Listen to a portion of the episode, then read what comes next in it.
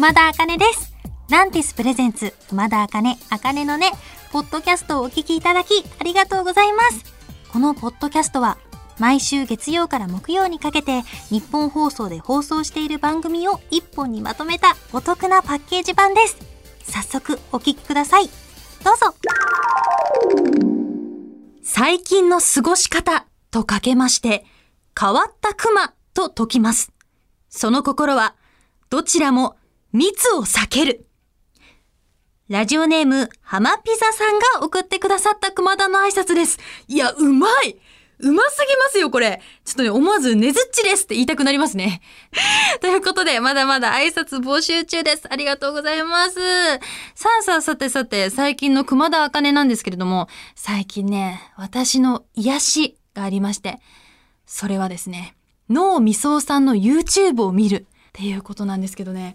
能美想さんというのは芸人さんなんですけれども、あの武士のね格好をして烏帽子をかぶってひげをつけ、頬を赤く染めている芸人さんなんですけれども、ね、YouTuber さんデビューをされてね、その YouTube がめちゃめちゃ面白いんですよ。何をやってらっしゃるかっていうと、メイク動画だったりとか、恋バナの動画を上げてらっしゃるんですけど、私ね、メイク好きなんで、なんかこう、メイク動画をよく見るんですけど、おすすめ欄に出てきてね、なんか能美想さんだと思って開いたら、めちゃめちゃメイクしてて、で、それがね、私じゃ買えないようなブランドのいいコスメ使ってメイクしてるんですよ。でもそのいいコスメもね、まあ、シャネルとかはソネルって呼んでたりとか、ソはね、蘇我氏のソでソネル。いろんなブランドがありますけど、そちらのコスメはテラコスって買えるみたいです。まあ、デパコスみたいな感じなんでしょうかね。法隆寺のいっかいで売ってるらしいですよ。私も買いに行きたいななんて思いながら見てますけれども、いや、何が、ちょっとね、辛いことがあってね、能美想さんブルベなんですよ。ブルベっていうのは肌のカラーのなんか特徴というか分ける分類の種類みたいなものなんですけど、イエローベースがイエベ、ブルーベースがブルベって言って、ちょっと色白の方はブルベ肌なんですよ。私はね色白の子にすごく憧れてて、能美想さんブルベなんです。私絶対イエベだからなんかちょっとジェラってるんですよ。私ジェラシー熊田なんです。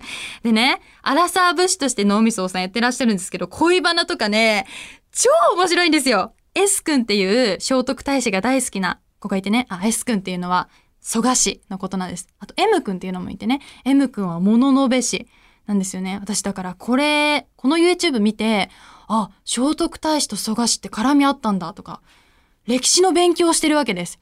だからこれね、誰と誰の関わりがあるとかいうのを学べるので勉強にもぴったりですよ。あとね、やっぱね、官位が高い色っていうのもあるんです。私ちょっと最近頭いいんですけど、なんかね、紫が官位の高い、位の高い色らしくて、でも今日紫着てないから、もうちょっとダメなんですよ。まあ、ということで、あの、最近は、こんちはーす、武士でーすっていうのを楽しみに毎日生きております。皆さんも、ぜひぜひ見てみてください。超面白いんで。ということで、以上、熊田茜の近況報告でした。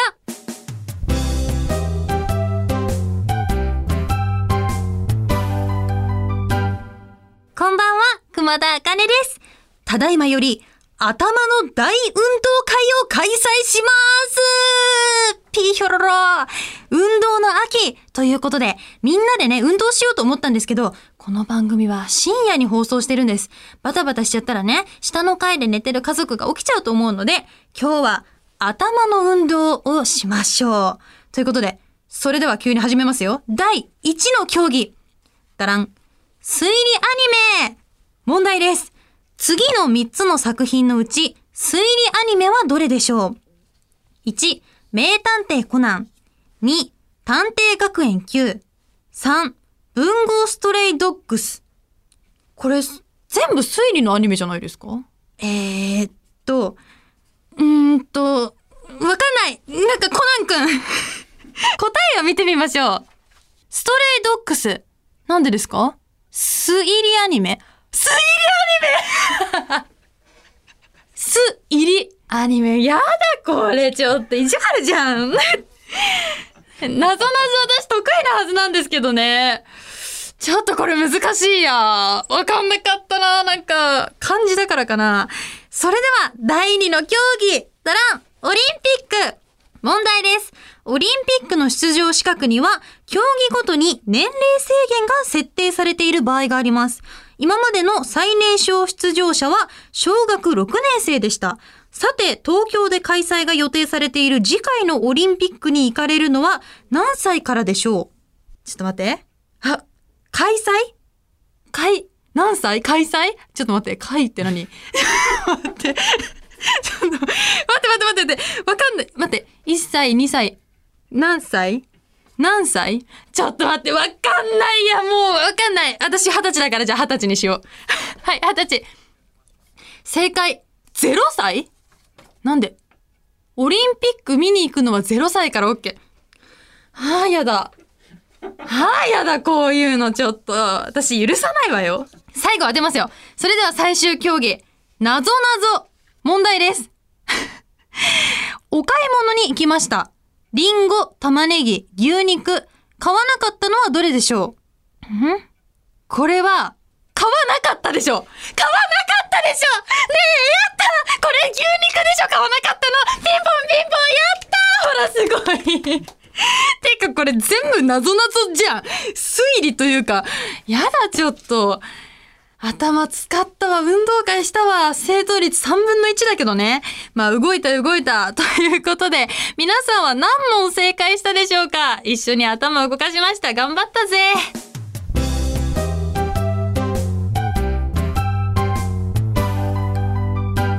こんばんは、熊田茜です。今日はこんなメッセージが届いてます。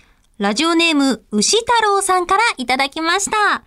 僕の父は、リモートワーク期間中のお小遣いを貯めて、電気で暖かくなるアイマスクを購入しました。ところが、最近になって母がそのアイマスクを気に入り、リモート期間はランチ代も飲み代も必要なかったはずだから、お小遣いを没収します。と言って、アイマスクを父から強奪してしまいました。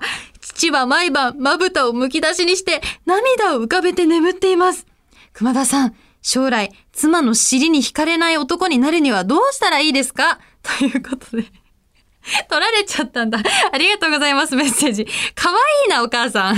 アイマスク欲しかったんだね。えー、でもこれはさ、なんだろう。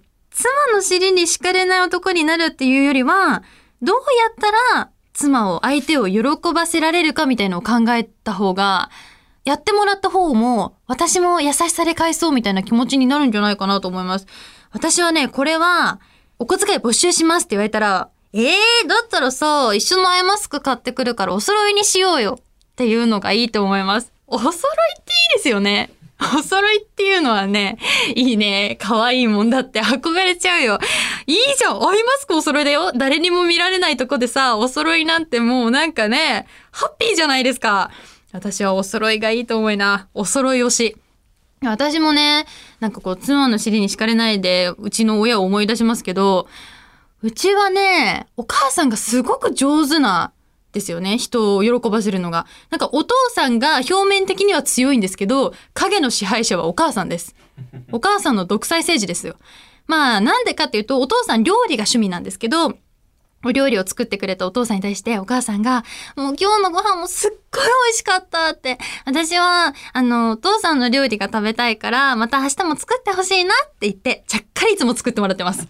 すごいですね、あの技術。お父さんウハウハですよ、褒められて。もうちょろいんです。私はね、お父さんの遺伝子を濃く受け継いでいるのでね、私も本当にちょろいんですよ。人から褒められたらすぐ調子に乗る。全然関係ない話ですけどね。まあ、という感じに、まあでも、お父さんもハッピー、作ってもらうお母さんもハッピーって感じで、なんかどっちが強いとか関係なく、対等に、でも相手を思いやる気持ちっていうのが大事なんじゃないかなとか思ったり、なんかこんなこと言ってますけどね、私も全然わかんないですよ。わかんないけど、やっぱりね、相手にいつも幸せでいてほしいっていうのは、家族だったり、恋人だったり、友達だったり、大切なことだと思います。とにかく、私が今一番言いたいことは、私はお揃いが好きです。はい、ということで、こんなメッセージになりました。牛太郎さん、メッセージありがとうございました。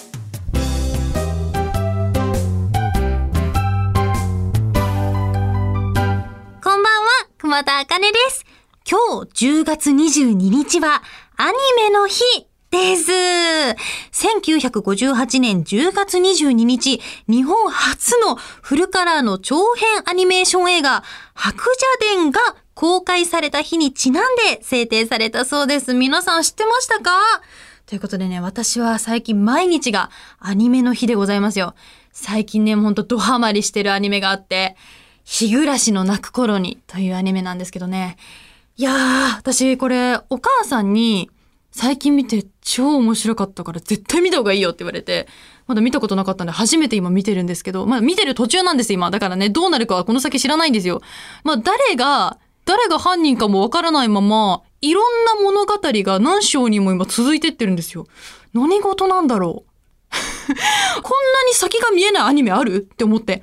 だけどこれ本当にいろんな意味で寝れないんですよ。もう先が気になって寝れないでしょ？明日仕事あるって思うとなんか見ちゃうでしょ？次気になって。で、あとは怖いから寝れないの。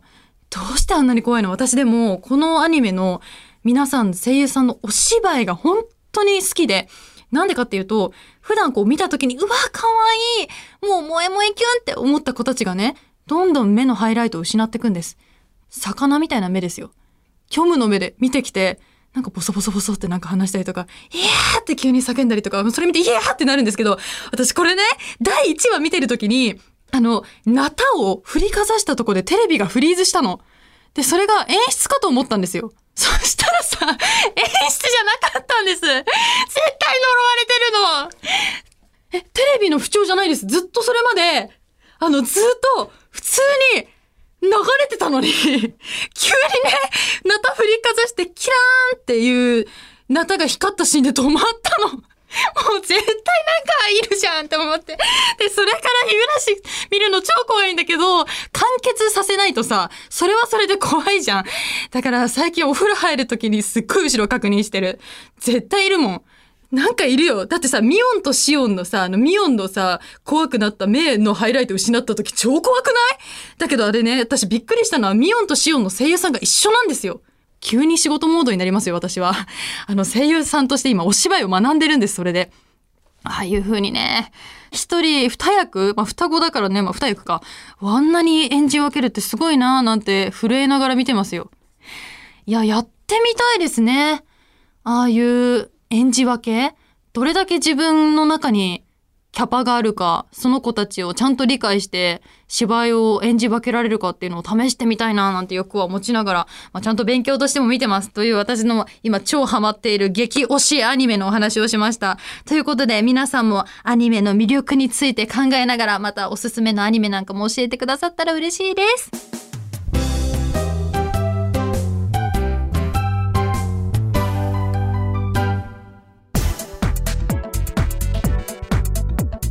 聞いていただきました。熊田あかね、あかねのね、いかがでしたか？